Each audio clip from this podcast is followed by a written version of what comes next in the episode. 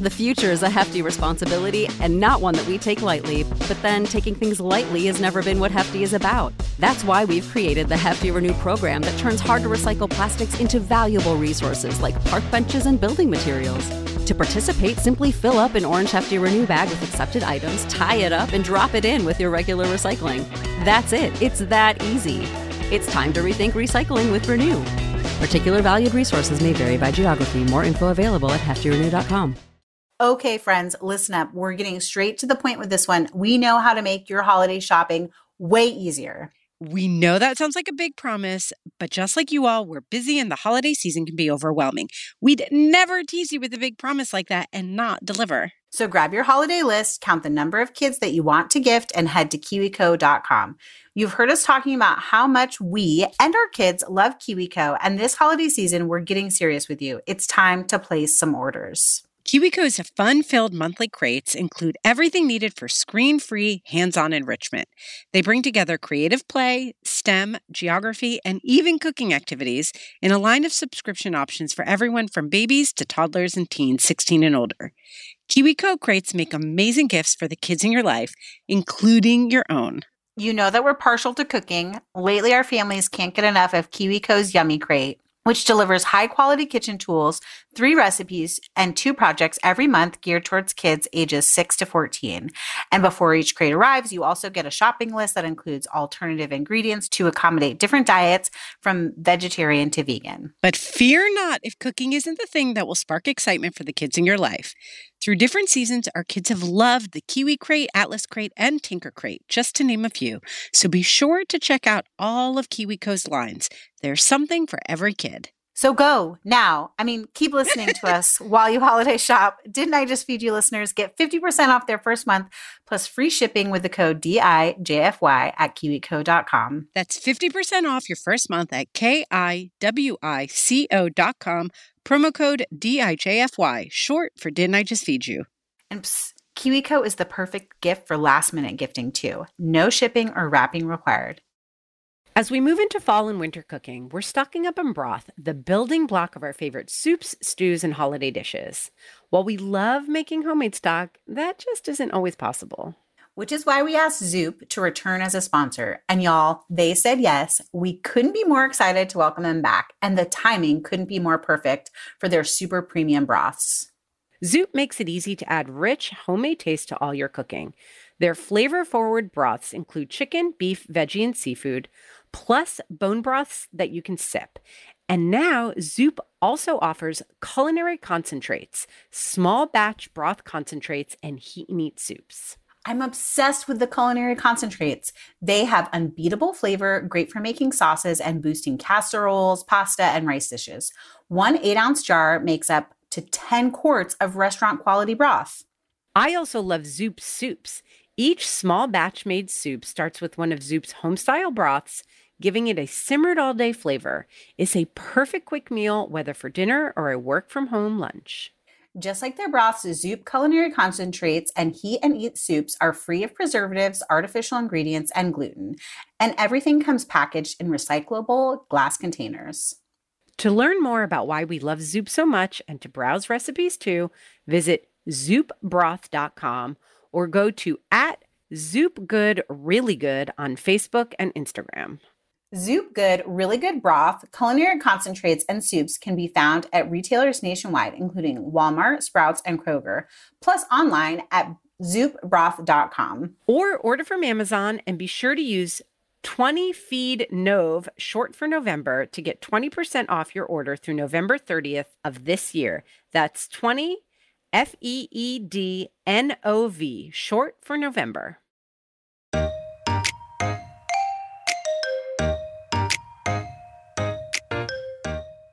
I think the best way to become a better baker is to build your muscle memory. I think there's such a muscle memory to baking.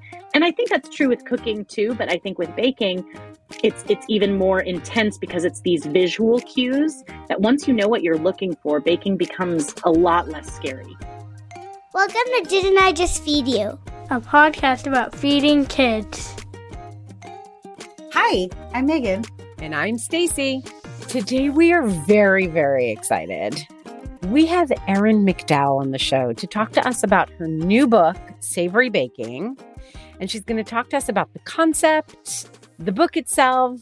But you know, we couldn't have Erin on the show without asking her some personal questions, some personal questions, some like questions about sweet baking. And, you know, we even end with some holiday tips because those are coming up too. But before we get into today's great conversation, we want to invite you to our Didn't I Just Feed You listeners community. Our free community is where listeners from all over the world come together to ask questions. And we are not exaggerating there. We were just talking with a bunch of friends who live in Australia who are like, you guys, we're starting our summer cooking. What did you cook this summer? It was actually really fun to like be corresponding with people who are in a totally different season than us. Anyway, all of us from all over the world offering advice, sharing tips, sharing recipes. And of course, if you join our listeners group, you also get direct access to us. We'd love to have you as a supporting member of our community too. Recipe subscribers are getting a new batch of cozy recipes for this holiday season. Um, everything from weeknight cooking to things you can serve as part of your holiday feast.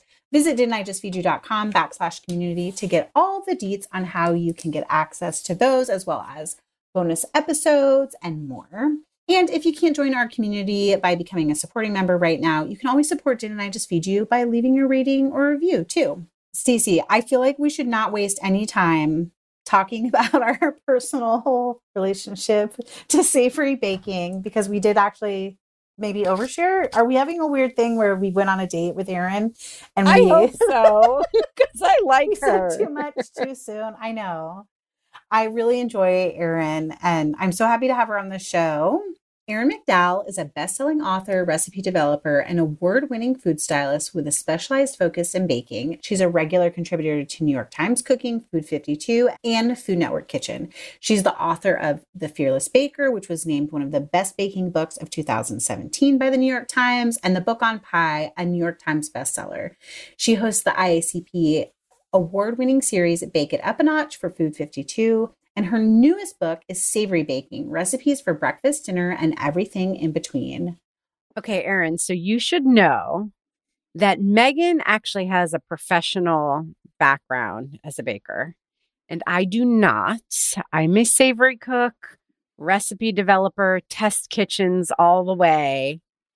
So for me, some of my questions might be a little bit basic. I have over the years of working with Megan really wanted to embrace baking more. And I've gotten my head around everyday baking, like brownies, chocolate chip cookies, all of that like good, easy stuff that makes you happy, brings you food joy, the kids love. But savory baking is not an area that I've gone into at all. Is there some essential difference between savory baking and sweet baking? Either like theoretically or for you that you can talk to us about, having just done a massive and gorgeous book on the topic. Thank you so much. Yeah, I think that the biggest difference is that, it's the most dreamy intersection of what we love about savory cooking and what, you know, I love about baking yes, there's still, you know, some science involved. Baking has a real reputation for being very by the book. And cooking, on the other hand, has more of a reputation for being off the cuff. And what I love about savory baking is that it really is both. There's a lot easier ways to customize it and make it your own than there is in some forms of sweet baking.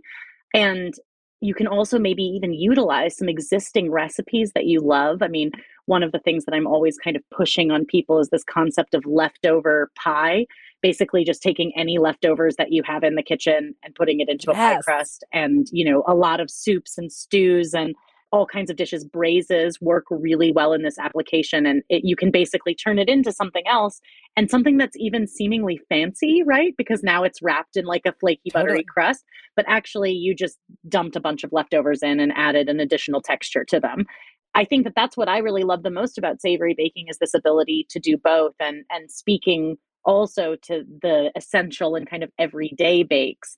I think that those are some of my most favorite in the savory realm is, you know, things like muffins, quick breads. You know, these are things that are really really simple and can don't even need a mixer usually can be made in one bowl can definitely be made on a weeknight And those are some of my most made in this book. There's actually two whole chapters of recipes that I would say fall, you know, nicely into that easy and everyday sort of um, category.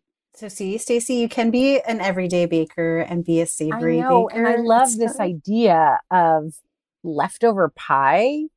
You actually blew my mind because I never thought of it. But I do talk about like I'm a super easy baker. I'm also Greek, so I grew up with a lot of phyllo dough, but I find it like a little bit like fussy and it takes too much time. So I really have a love affair with puff pastry. And I use it in a lot of savory ways to make like ham and cheese, quote unquote, Pop Tarts for my kids, or just to cover a chicken pot pie in just like a very easy way. So this feels like a very natural evolution for me, this idea of leftover pie. And pie dough is something I do make from scratch mostly. So I'm into it. I'm very Yeah. into it. Well, and see, you can't say you're not a baker if you make your own doughs from Well, scratch, is how I view it. Only But pie dough though. Pie dough seems so pie dough is one of those things that when I'm speaking to other home cooks, I'm like, this is easy. If I'm gonna make my own homemade pie dough, you can make your own homemade pie dough. But Megan does things like but see, you know, pretzels and croissants. So But Yeah, those are not that hard either. It's like yeah, I, I completely agree. Actually, I mean, croissants are difficult. Pretzels are easier. Um, I Yeah. mean, and and I think that that's the thing. I rate all of my recipes in all three of my books. I rate everything easy, medium, and hard. And those are very honest ratings. And they also, there's an equal number of the ratings throughout the book.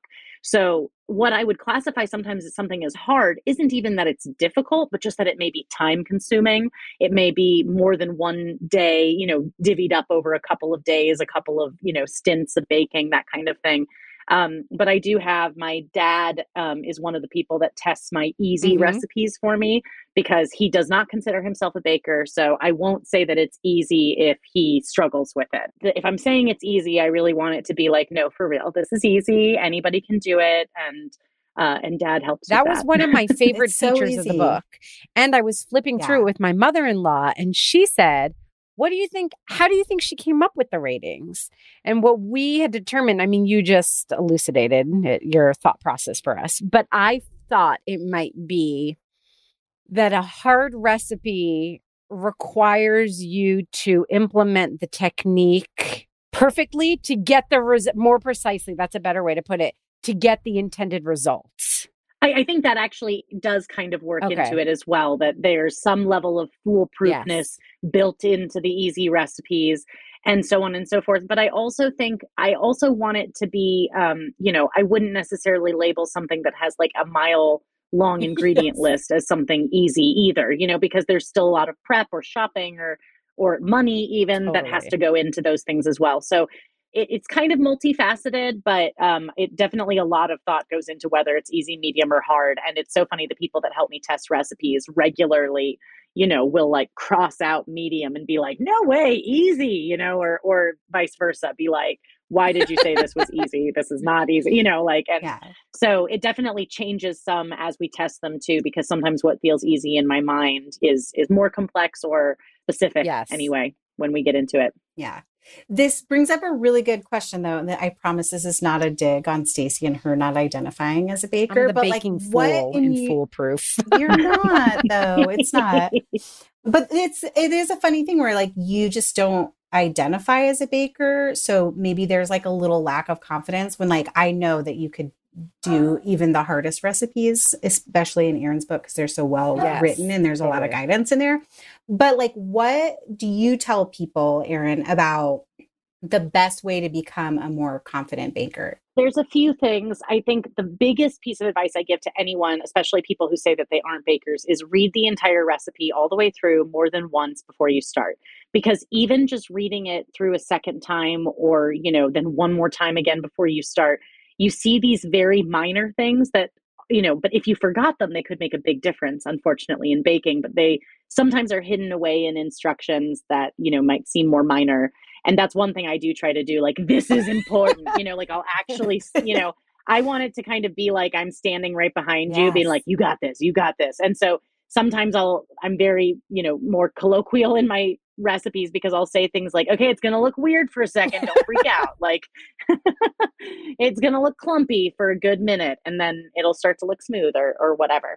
Um, but one of the biggest things I think, I think you can learn to become a baker in a lot of different ways. And I don't necessarily think that you need to make the same recipe over and over again. I actually would probably encourage people to make the same category, but from different people because you'll learn how lots of different people do it and you'll end up maybe taking the tidbit that applies to you the most. I think the best way to become a better baker is to build your muscle memory. I think there's such a muscle memory to baking. Yes. And I think that's true with cooking too, but I think with baking, it's it's even more intense because it's these visual cues that once you know what you're looking for baking becomes a lot less scary you know that's a recipe will say bake for 25 to 30 minutes and some people then at 31 minutes they're absolutely panicking like it doesn't yes. seem brown enough like what do i do? But it's been 31 minutes. Well when you know what you're looking for if you know those visual cues if you have that muscle memory suddenly those things are a lot less scary and it becomes more about knowing your own oven knowing your own environment that you're baking in and knowing how you like it. Do you like it a little bit more brown? Do you like it a little doughier? You know all of those things. So making something from multiple different people, you know, saying I'm going to work on buttermilk biscuits for a while and making six different buttermilk biscuit recipes is probably a great way. If you struggle though with all of them, then definitely making one over and over again is a great technique because if you're making always something different, it becomes a lot harder to always know for sure what you did wrong.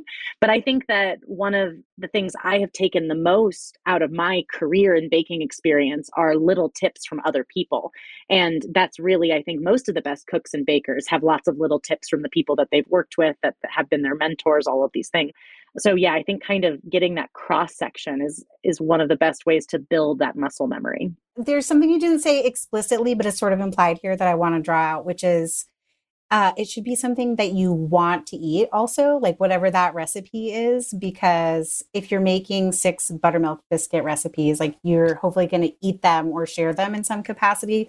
So we have this thing we say w- uh, between the two of us, which is sort of like being the cook that you are, but like being the baker that you want to be. So you don't have to be a person who makes rough puff pastry from scratch just when you like to totally, buy it, Stacy. Totally, totally. Yes. Well, this relates Though, to what I was when say. you make it. Oh, sorry. Scratch, go ahead.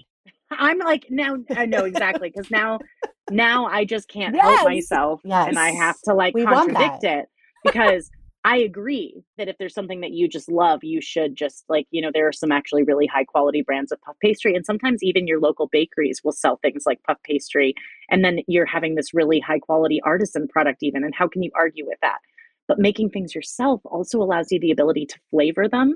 And so you suddenly can like make cheese puff pastry and you're making your ham and cheese pop tarts, but the actual crust is made with sharp cheddar. Or you want to make like I have this cacio e pepe rough puff pastry that is so good with so many different things. So I, again, I agree that you should make something that you really want to make. Don't don't say like, you know, that you've never understood why people like muffins and then spend all this time making muffins for sure. But well, now I have to make puff pastry. And now that we have this Didn't I Just Feed You platform, I feel like people are going to expect me to prove that I've done it on social media. Yeah, no, actually, ah! we are. I am expecting you at the very well, least. Commence evil laughter. This is all I'm trying to accomplish in well, this world. It's, but it's true. You know, when you were talking, Megan, about making something that you love, it reminded me of Oliver my 12 well he's 13 now. He's 13 that just happened. Okay my 13 year old who decided that snickerdoodles were his signature bake and just makes them over and over and over again. And he loves the flavor so much. And he also really loves making cinnamon sugar. That's like a whole weird extra little side thing. Like he coats them before he bakes them. Then he makes like a dipping sugar for your cookie after Excellent, Oliver. I applaud this. But like one time, I think he just like halved the flour by accident and like everything just melted into one sheet of crispy, cinnamony, like brittle. And he was like, Oh, well, it didn't turn out, but this is really good. You want some? I was like, Yes. Yeah, he was totally. like not discouraged in the least. And I think that's actually true. I think the things I've learned the most that have made me a better baker have been the times that I've made mistakes. Mm-hmm. And many of my biggest mistakes, there's another lesson to be had there because they're all still like they've many of them are still delicious. Not just edible, but like still yeah. really good. They just didn't turn out how I intended or um, something, you know, like especially didn't seal right, things went splooging out the side or something, but then it just becomes even crispier and even more delicious. And you're kind of like, oh, but you learn so much from your mistakes. And I think the mistakes are actually a big part of building up that muscle yeah. memory. In my web series, I actually dive into, I have this section called Mistakes Happen because I actually think that that's what makes most people the most scared about baking is messing up and oh no i just wasted two sticks yes. of butter. I just wasted this. I just wasted that. And i fully understand that. But especially in most cases if it is still edible and you learn something from it you're going to make it even better next time. And it actually becomes easier to make things because you saw what happens if you do it the wrong way. And i find that sometimes by showing people the wrong way they walk into the kitchen feeling less scared of making that mistake themselves both because they're armed with more information but also because they've seen like you know it, it can still happen like even with the best intentions sometimes like i say mistakes happen. Yeah that's awesome. So i feel like we have said a lot of this already but i just kind of want to distill it. Like what are three things that a learning baker you know novice to intermediate should keep in mind as they go into baking new projects or projects that really push their skill level? And you know, you've talked about reading a recipe all the way through. You've talked about like, you know, kind of tracking your mistake and like not being afraid of mistakes. But it can also be an emotional thing. I mean, what do you think really gets you in the headspace to find the joy in baking? Oh, I love that question. I mean, it, it, depends, I think, on the person, but for me, definitely like setting setting the mood a little bit. Like I might play some great music um, you know, the same kinds of things that you would do if you were eh, getting into a creative headspace of painting or writing or any of those things. So if you do any of those other things, you know, I think you'll find that actually the same sorts of things will set the stage there. I like to start with a really nice clean kitchen. It really stresses me out when so like I'll do a sink of dishes yes. before I start baking. And don't yes. get me wrong, sometimes that annoys me and it doesn't seem like it would set me off on the right frame. But when they're done and I can start and everything is clean, I also like to make sure that I'm taking note of like all the temperatures and all the equipment. I sort of love, you know, there's that mise en place thing, but I sort of love like just having everything set out. It makes it for me so much more enjoyable if I'm not like, oh, and now I need this. And I walk across the kitchen to get it and I'm digging in a grocery bag. You know, it's just like if everything is yes. kind of out there, I sort of feel like like a painter with his like, you know, I feel like Bob Ross at the very beginning when he's listing yes. all the colors that you're going to need yes. for this episode. That's what I feel like I'm doing for myself when I like set all the things out and I'm like, I've got the rye flour, I've got the regular flour. All right, I've got everything. I'm good. Let's start. And it just it makes it easier to feel good because you're not you've taken care of all the stress. It's all taken out of the equation. I have to tell you that now every time I watch one of your videos, I'm going to imagine you before you hit record in your Bob Ross moment. I really love I Bob Ross. Too. This is like actually a, a side fact about me is that I find him very inspirational and in my own way i feel like i am doing a little bit of a bob ross it really is amazing so. he like I, something on our apple tv where he just was coming up as soon as you turned the television on so i'd forgotten about him for a long time and one day i turned on the tv and i just like 10 minutes later it was like when you scroll on instagram I just was lost. And I was like, I can't believe he went from that to that in 10 minutes. He really is. I, yeah, I know. Yes. I know. Stacy, this year, fall and winter mean back to the classroom, sports, after school activities, and even fall and winter holidays. Masks optional. So, more than ever, I'm looking to do all that I can to keep my kids' immunity boosted. I am right there with you. These days, staying well is not just about keeping our kids and their communities safe. It's also about keeping things running smoothly, to be honest. Having the sniffles can cause confusion and stress, disruption, so vitamins are an especially important part of our routine. That's why I couldn't be more thrilled that Hiya Health is back as a Didn't I Just Feed You sponsor. We were introduced to Hiya's chewable children's vitamins last year and they quickly became our favorite. And it's no wonder that they did. Hiya vitamins are made with a blend of 12 farm fresh fruits and vegetables, then supercharged with 15 essential vitamins and minerals known to help support a healthy immune system, energy levels, brain function, mood, teeth, bones, and more. And the best part is that they are made with zero sugar. Did you know that typical children's vitamins are filled with as much as two teaspoons of sugar, a bunch of chemicals, and other stuff that many parents try to avoid? None of that is found in Hiya vitamins. It's also hard to beat their convenience. Hiya Vitamins come straight to your door with a pediatrician recommended schedule. The first month comes with a reusable glass bottle that your kids can personalize with stickers. Then every month thereafter, Hiya sends a no plastic refill pouch of fresh vitamins. Good for the planet, no sugar, non GMO, vegan, dairy free, allergy free, gelatin free, nut free, and my kids like them. What's not to love? We've worked out an exclusive offer with Hiya for their best selling children's vitamins. Receive 50% off your first order at hiyahealth.com backslash D-I-J-F-Y. This deal is not available on their regular website. Go to H-I-Y-A-H-E-A-L-T-H dot com slash D-I-J-F-Y and get your kids the full body nourishment they need. Last year, both Stacy and I discovered Nutrafol, a supplement that supports healthy hair growth by targeting the five root causes of thinning: stress, hormones, environment, nutrition, and metabolism. We've been so thrilled with the results that in 2022, we want to make sure every woman knows about Nutrafol because as it turns out, 30 million women are impacted by weakened or thinning hair. Nutrafol offers two targeted formulas for women that are clinically shown to improve hair growth and thickness with less shedding through seasons when hair loss and thinning are normal, like postpartum and premenopausal, and all the times in between. In a clinical study, 86% of women reported improved hair growth after six months, and more than 1,500 doctors recommended Nutrafol as an effective and high quality solution for healthier hair. Most importantly, Nutrafol is 100% drug-free. They use medical-grade botanicals in consistently effective dosages, so you get the most reliable results. And major bonus, you may also notice improvements to your overall well-being, including more restful sleep, less stress, and my favorite, better skin and nails. No matter your stage in life or whether you're experiencing thinning hair caused by stress, hormonal changes, overstyling, or some other reason, there's a Nutrafol product for you.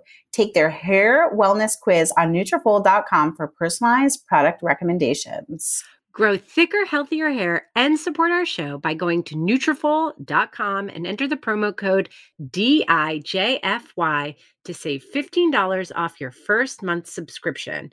This is their best offer anywhere, and it is only available to U.S. customers for a limited time. Plus, get free shipping on every order. That's $15 off at Nutrafol.com, spelled N-U-T-R-A-F-O-L dot com. Promo code D-I-J-F-Y. Stacy, it's getting warmer and the weather has me so ready for a wardrobe update, but I want it to be for the long haul without spending a fortune. Quince is your place. It's not easy to get quality pieces that you can count on to last without investing a ton of money. But at Quince, I've got a lineup of timeless pieces that keep me looking effortlessly chic year after year. I love the pieces I bought from Quince last year too. I wear my linen pants nonstop. I'm so impressed with what I get for the price, which is 50 to 80% less than similar brands. By partnering directly with top factories, Quince cuts the cost of the middleman and passes the savings on to us.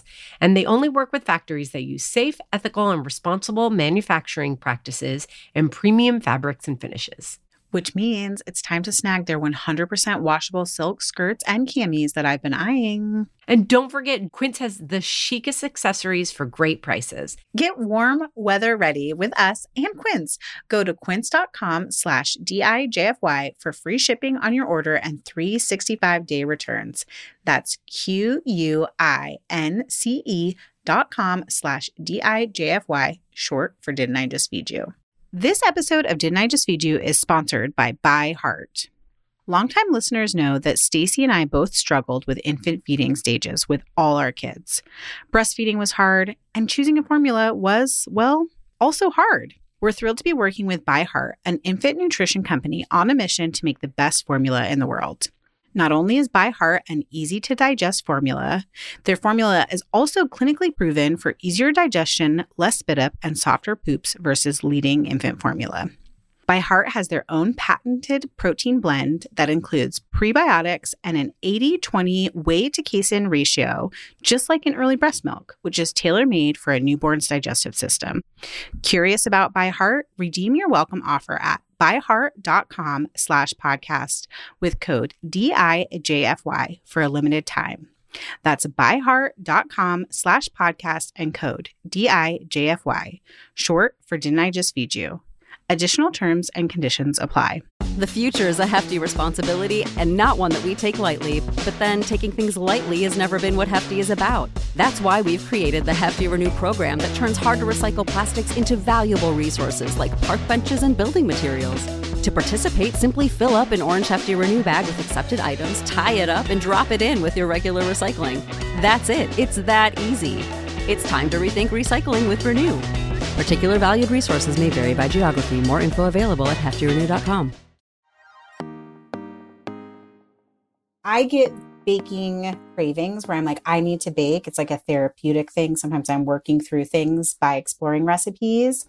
And I generally default to sweet things.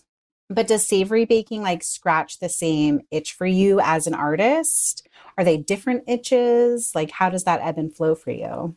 Yeah, actually, the concept of this book came from me noticing a pattern in my own personal baking style that whenever I was baking for somebody and I wanted to impress. I made something savory. Ooh, I didn't make something sweet. And I think it had a little bit to do with the fact that everyone expects that I'm a baker. So if I come with something savory rather than sweet, it's it's unexpected a little bit. But I think it also is a little bit my own personal taste. I I know I rock some people. I really rile some people up when I say this, but I love sweets. I have a sweet tooth. But because it is my profession, it's a little bit like working on a construction site and then coming home and only watching HGTV. Yeah. You know, like it not that's not for everyone. Some people are that way, but for me, it's like people always ask, "Oh, and don't you love eating dessert when you go out?" And I do, but sometimes if I've been eating dessert all day, like I kind of want to order a cheese plate, you know? Like that's yeah. where I'm at. So for me, I noticed when my family came to visit, I made this huge array of savory galettes and like a big salad. And it was one of the best dinner parties I ever hosted. And everyone was talking, and it was just like the most beautiful evening. And I had to go once to a big convention with lots of other pastry chefs. And I brought these little tarts that were all savory. And I just realized I was like, you know, that's what I'm leaning towards and when I get excited about something, it almost is this like highlighter, like, okay, it's time to write about this because you're excited about it. And that excitement is going to come off the page if if you do it right. So for me, it definitely scratches an itch, but it's also, you know, I think one of the things that was the most fun for me both to remind myself and also hopefully to bring to other people is that it's it's far from a trend and it's far from even being a separate category of baking there's definitely things within this book that I could have put in some of my other books. You know, like I could have put some of these savory pies in my pie book. I could have put some of these breads in my first book, The Fearless Baker. But just putting them all together is really what makes you notice that they're savory, but you're not necessarily thinking. I think sometimes, like pe- some people love to bake bread. Well, so much of bread baking isn't really sweet. It's more about a savory application. It's about making your own sandwiches, about making something um, you know fresh and crusty that would be perfect for all of these you know different applications so it's definitely a rich subject area for me and an area where I say it's far from a trend because worldwide, in many countries, there are way more savory baked goods than there are totally. sweet baked goods. And so um, that was kind of a fun, you know, thing to bring to this book as well is that this is a worldwide thing. It's far from from a trend. Yeah and for anyone who hasn't looked at the book yet, there is like a lot, many of the recipes have a sweet adaptation to them, like where yes. you could take a d- basic dough and make it into something sweet rather than savory. So that's like, ma- it makes it like doubly useful. You're like getting twice as many recipes yeah. in some cases. Well, and I, I this is how I always look at my books. I look at every page as real estate, right? So I don't want there you'll notice there's very little empty space, very little white space. in my books and I find lots of variations and ways to add additional tips and tricks and whatever. But these sweet tooth breaks are also because I live just with my husband. So if I'm making a big batch of pretzels for us, yeah, I'm probably going to make two of them as a sweet pretzel to eat for dessert and then we'll also have you know yeah ones so i but that way of thinking is something that of course professional bakers and people who cook and bake all the time they do it naturally but i was hoping to like bring that in and kind of say oh a reminder you already went through all this effort but you could make half of these as sweet biscuits and half of these as savory biscuits. It's totally up to you. It was actually a really delightful moment in the book when I first came across one of the sweet tooth breaks because there is something about you putting all the savory recipes together that felt like you created a different entry point for me as someone who doesn't consider myself a baker. And it's not that I'm unfamiliar with savory baking. I mean, I, I told you, like, I grew up with a Greek grandmother. My grandmother was constantly like baking spinach pies and all different pies, cheese pies but there is something about you putting it all together that's like, oh, yeah, like this is a way that I can think about baking differently. But then as you're looking through the book, it really is hard as someone with a sweet tooth to look through it all and be like, well, I put in all this effort. I do want dessert so it was great. Totally. I was like, all right, she did it. She thought it all through. well, and I, I think some of those things, I actually, in some cases, fell in love with them as a sweet pastry and this was my chance to take nice. it to a savory place. So I learned to make strudel, for example, as only a dessert, mm-hmm. only a sweet thing. But then it's so fun for me to just tack in one of my favorite sweet strudels under there after I introduce, like, here's how I would do a savory one, you know? So the it's it's fun for me too, as well as yeah, being a great way to utilize. If you're making pierogi, you don't have to make all of them as meat. You know, some of them could yeah. be blueberry. Why yeah. not? Okay. Let's talk about a baking pantry. Like, are there some key ingredients that home bakers should always have on hand for sweet or savory for both? Like, what's your basic rundown? Ooh, this is hard for me because obviously I have a very full pantry and i'm not i'm not known for being a minimalist in this regard i can relate i can relate we can give you like you we could say okay give us like your five savory and your five sweet oh god c5 is still so hard no no it's okay, okay. i've got okay. this i've got this okay. i think for this book in particular um, what i would say is i all purpose flour always having that on hand and uh, if you are enjoying making anything from the bread chapters also bread flour which i like having both of those on hand anyway um, personally I, I think if you enjoy baking there when a recipe calls for bread flour it's worth it to use the bread flour because it really benefits from that higher protein content. Butter obviously butter is extremely important to me and i literally have about 30 pounds of butter in the house at any given time. You're my hero. and um, despite this being a savory book and i'm i'm already fending off a lot of comments about this but there's a method to my madness sugar is still a really important player in the savory realm and not because of flavor balance which is what everyone keeps thinking. They're like oh and and also a lot of i get a lot of accusations like americans just put sugar in everything and i fully understand that. We definitely do. We put that rep, that you know stereotype is is largely true. I completely agree with it. But there is a reason to put sugar in some baked goods especially baked goods that you're making at home because it is a preservative and it will keep things moist. It will maintain the shelf life a little bit more. So a lot of my recipes that when you taste them they definitely wouldn't taste sweet but they might have one tablespoon or two tablespoons of a sweetener of some sort in them. So i would say sugar or i actually find that i use brown sugar a lot more in savory bakes because that little bit of molasses just like leans really nice in the savory world. This book is really the first time I've dived deeper into yeast. In, my other books, I don't do that, but one of my first jobs was actually as a bread baker. So um, this book, everything is instant yeast. And I think that that's one of the ones that I recommend to a lot of home bakers to have because it freezes easily. You can kind of have it um, but it's also the easiest one to incorporate into a dough. You don't have to activate it first. You can just add it right in with the flour. Um, so that's another one that I would say. So that was I said two flowers, but no, that's five. That's five. Does that work? That's five. Yeah, it's beautiful. But if I'm diving in even further, I would of course say that like, you know, lots of spices. I use a lot of smoked paprika in this book and I use a lot of alliums in this book, like a lot. and some other different flowers too. Like I love pumpernickel and rye and um, I talk about some of those other kinds of flowers throughout the book as well. But I think the basics that covers you pretty well. Do you have a, a favorite spice resource?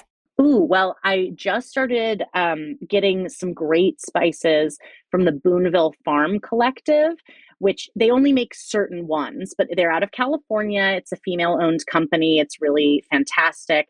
And they are making some really, really cool chili powders in particular, and also whole dried chilies. And I used a lot of those in this book.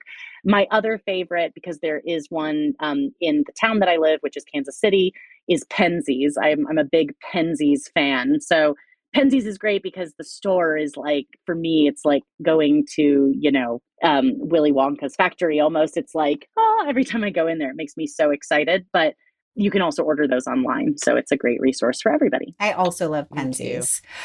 Uh, we have a listener's question. Erin Wilson asked, well, she says, I love Erin's books. What should I make first with my kids, ages five to nine? Great question. Love this question. First of all, love that she's baking with her kids because that's also how I fell in love with baking was baking with my mom and my grandma the first two chapters are not only the most kid friendly in terms of mixing methods and like less fancy equipment, they're also going to be some of the fastest recipes.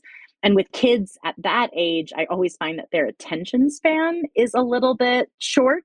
And they either want to be involved in the mixing yes. and then just be called back when it's done, or you have to find a way to involve them in the very final stages of making it in, you know, either way so I would say there's a lot of really great fast, simple bakes, the different muffins, the scones. Obviously, I mentioned quick breads already, but also there's chapter two I call stovetop savories.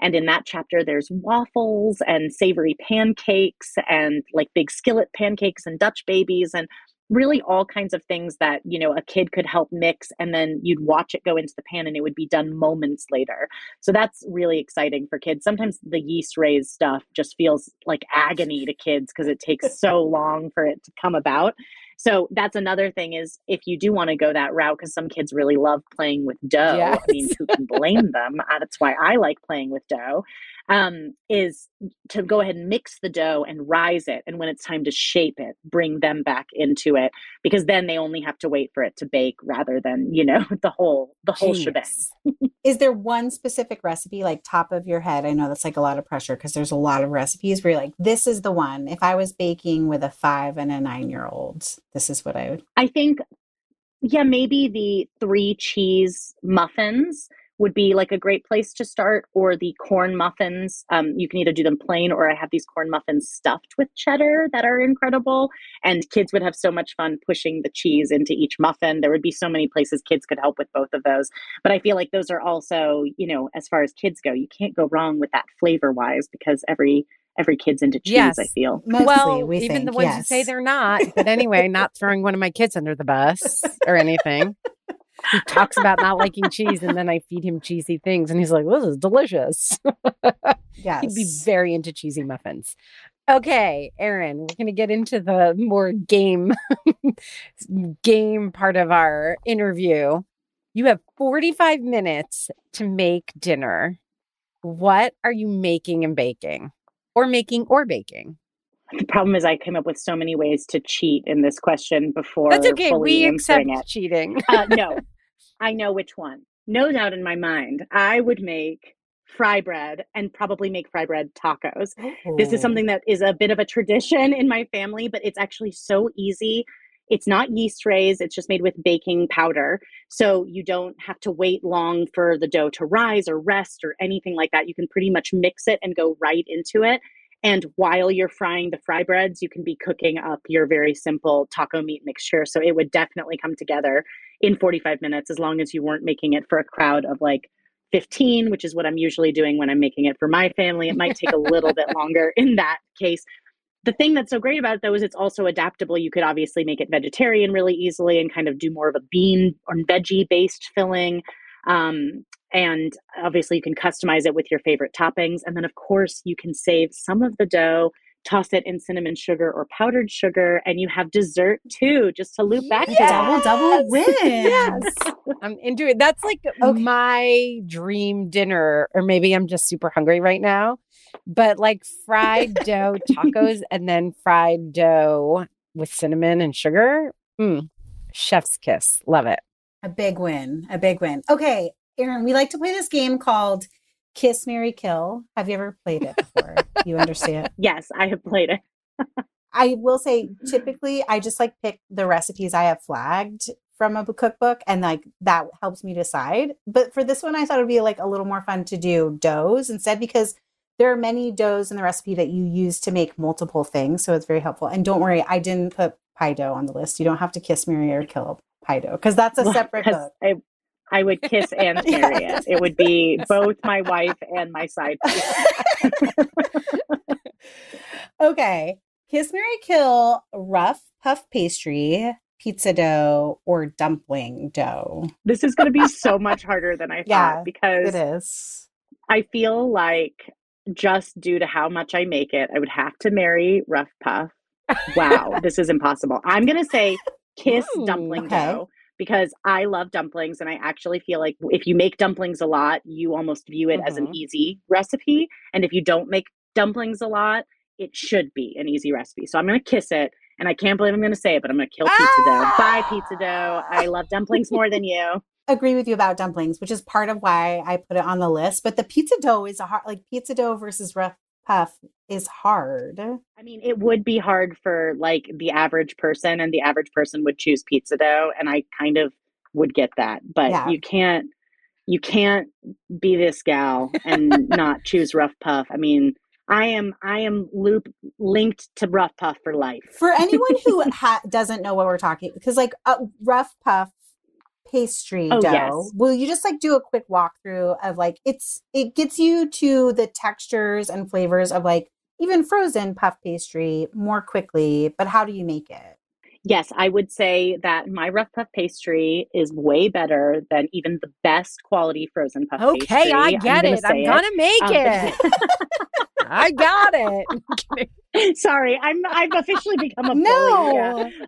Yeah, but oh, and I will bully in the name of Rough Puff, and in you I'll know, I'm just I'm just respecting my wife. um, so uh yeah i it, it is much faster to make than traditional puff pastry which involves making a block of butter encasing it in dough and then putting it through a series of folds.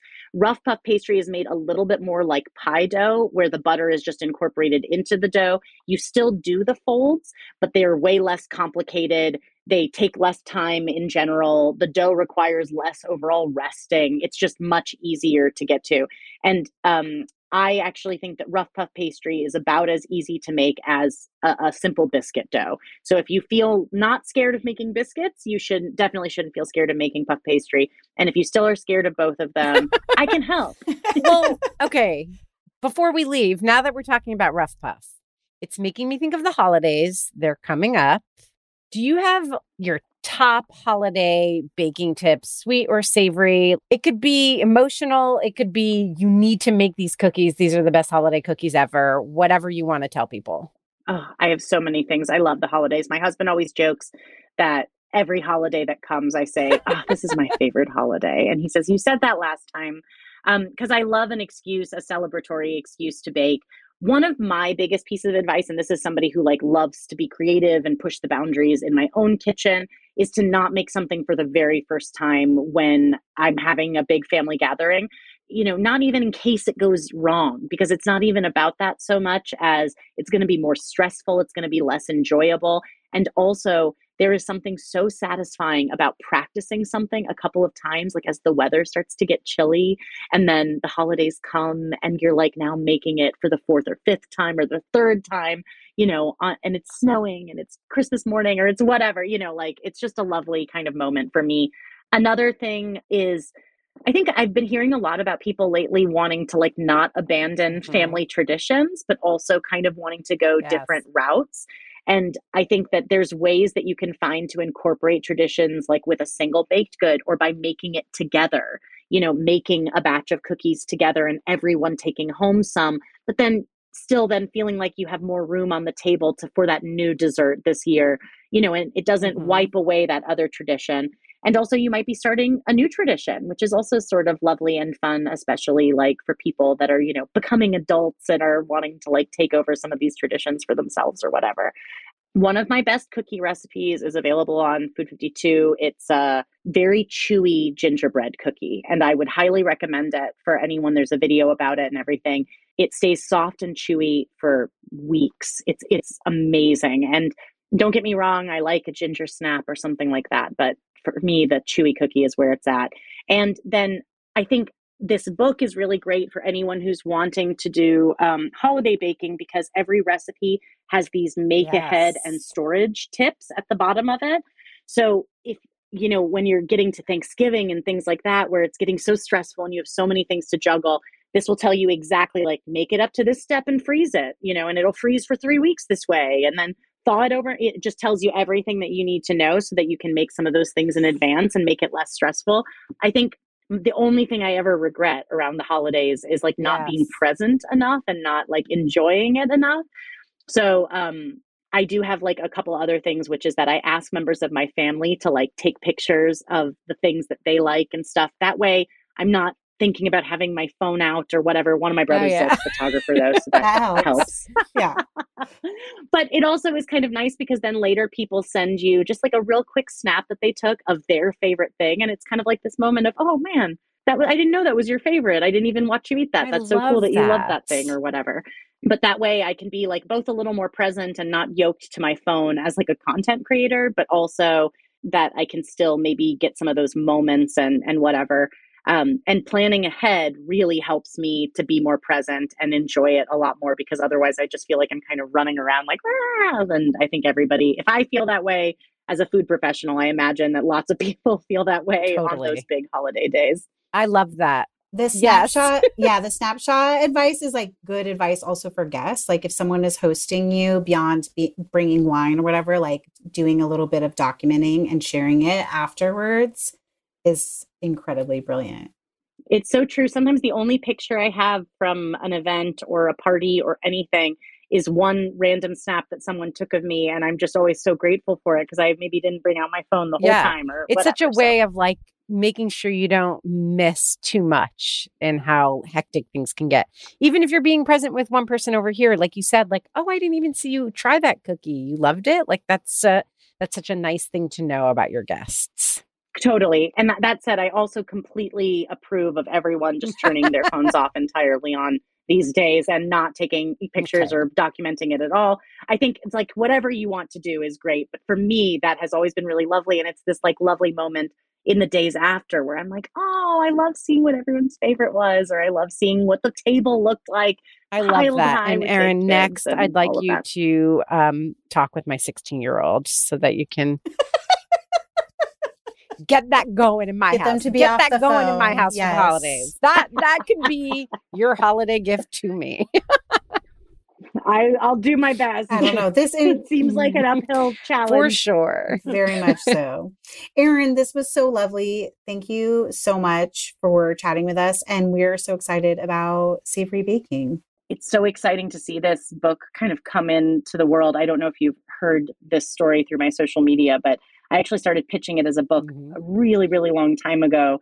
And um, so it's just been so special for it to kind of be out. It just feels like it's been baking in my brain for even longer than books normally take to bake. So this one is, um, it just is so exciting and it's so lovely to talk about all these these gems that are hidden inside of it with you. Stacy, I really love, I like try not to fangirl and be weird because we send this to Erin later for her to listen to. But I loved her so much before. I love following her on Instagram, but I like love her even more after talking to her. And I love all the like emotional advice and also practical family advice that she gave about getting ready for the holidays. But I feel like I have to be like your like everyone's like pushy big sister right now and be like, it is the first week of November. If you're hosting Thanksgiving or you're going to be doing any Thanksgiving prep, You should probably be doing it right now. I'm just going to be honest with you. you're probably listening. No pressure. listening to this. Just do it. you're probably already like a little bit behind. Uh, Oh my gosh. okay, Okay. okay, but Okay, Megan, we're gonna do it. We got Erin, it. Erin said it. She's like, there are things that you can make that like can be made several weeks in advance for the holidays. I'm gonna call out like if I'm gonna do biscuits for Thanksgiving, I will go ahead and make the dough, cut them all out, line them up on a baking sheet, and stick them in the freezer. Now, same thing for like Parker House rolls or any kind of yeast rolls. But I know that you also feel strongly in the same regard about pie dough. Yeah, I mean, pie dough is like one of the only things like that that I make from scratch. But I feel like, you know, it feels like when you're cooking, when you're prepping for Thanksgiving, and it's true that I make my pie dough several weeks before Thanksgiving and put it in the freezer so that I have it ready. You're like, nah, Christmas is so far away from now. It's not. Actually, And it's I'm like not three gonna make- weeks this year. It's like even shorter than it regularly is. Okay, well, okay, you're like on the verge of stressing me out right sorry.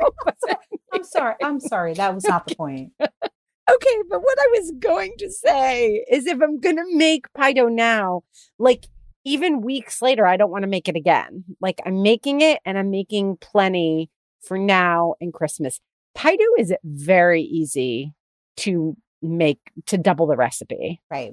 So I'll often just like do a double recipe and then wrap it up and then do another double recipe while everything's out and I have all the ingredients.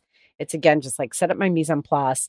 I do it in the food processor. I don't know if you and Erin would approve, Yes. but it works for me. And then I have enough, like I have a lot of dough then. right. It's like what, two, four, six, eight rounds? And it just depends if you're making single crust or double crust pies. And then you divide. How do you like to like? Do you do, divide it into little discs? Do you put it in zip top bags, saran wrap? What's discs, your? saran wrap, and then just pop them in the freezer, like stacked up. Yes, it's really honestly brilliant. I'm planning to make a pie this week, and I'm gonna make extra pie Yeah, dough. like check it off the list. Yes. It's just really easy to do.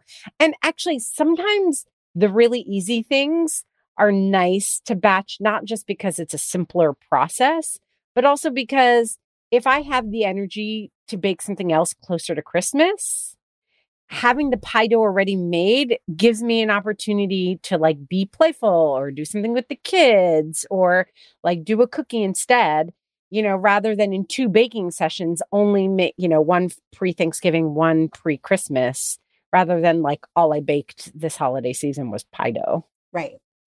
Also, I love the idea that you could like give that as a gift too, or be helpful to someone who's hosting along the way too. Like, oh, I already have this pie dough. Can I drop a couple off for you? you know what and anybody who's like just had a new baby having a hard time feeling overwhelmed has little kids it is that is such a gift to give them like two rounds of pie dough that just make it really easy you know or you can even like shape it and then it's like they bought it at the store but it's homemade from you it's cozy i don't know i love that idea Yeah, it's an invitation and an invitation for those people who are in those seasons to like do something that's cra- scratches a creative itch for them, or maybe they turn it into comfort food. You, it's a brilliant idea to double or down on the leftover pie dough. pie leftover pie. I know I'm excited to make that. There's there's like a lot I'm excited to make, but I also am secretly very excited for you to make rough puff pastry and share with us in some way, shape, you or guys, form. it's really it's gonna happen. The one thing I'm gonna ask is that you all be patient with me because with the holidays and stuff, it could be one of those things where one day I just feel relaxed and inspired, and I'm like, I'm gonna make it today, or I could feel stressed the entire holiday season and not feel like I can make it until after Isaac's birthday in January. But I promise I'll do it. Okay, I think that's fair. I think that's fair. Having a full quarter to tackle a project, especially in the holidays, Feel is fine. so inept or something that I I didn't know you mean didn't. for it I'm actually joking, but I yes. guess it's like back to that, like Erin bullying you about it. I'm Wow. gonna bully you. okay. And it. everyone, I quit. Didn't I just feed you? This is our last episode. Just kidding, just kidding, just kidding, just kidding. I Sorry. know, don't say that because when we Just take a break in. January, everyone's going to be like, "What dissolved? they break up over Wait? Megan, maybe this is the drama we've always wanted to create. We do get along We gotta drum it- drum up some well. drama. Like maybe this is what we need to do: create some drama over puff pastry, rough puff, no less. okay. Okay, let's see if it uh, brings more people to the listeners group. Yes. Yeah. we'll play out all our drama behind a paywall. Okay, Stacy, with that, I'm going to take us out because you know who's going to not have drama and bring us inspiration? Our Didn't I Just Feed You listeners community. We hope that you've joined us there. If not, join for free at didn'tijustfeedyou.com backslash community if you want those bonus episodes, those cozy recipes. Join our supporting community. You can also keep in touch with us on Instagram, where we are at Didn't I Just Feed You, or by signing up for our newsletter. And of course, don't forget to subscribe to Didn't I Just Feed You wherever you get your podcasts. A huge thank you to our editor, Samantha Gatzik. I'm Megan. And I'm Stacy. Stay sane and well fed until next week. Be sure to subscribe to Didn't I Just Feed You wherever you're listening. And don't forget to rate and review.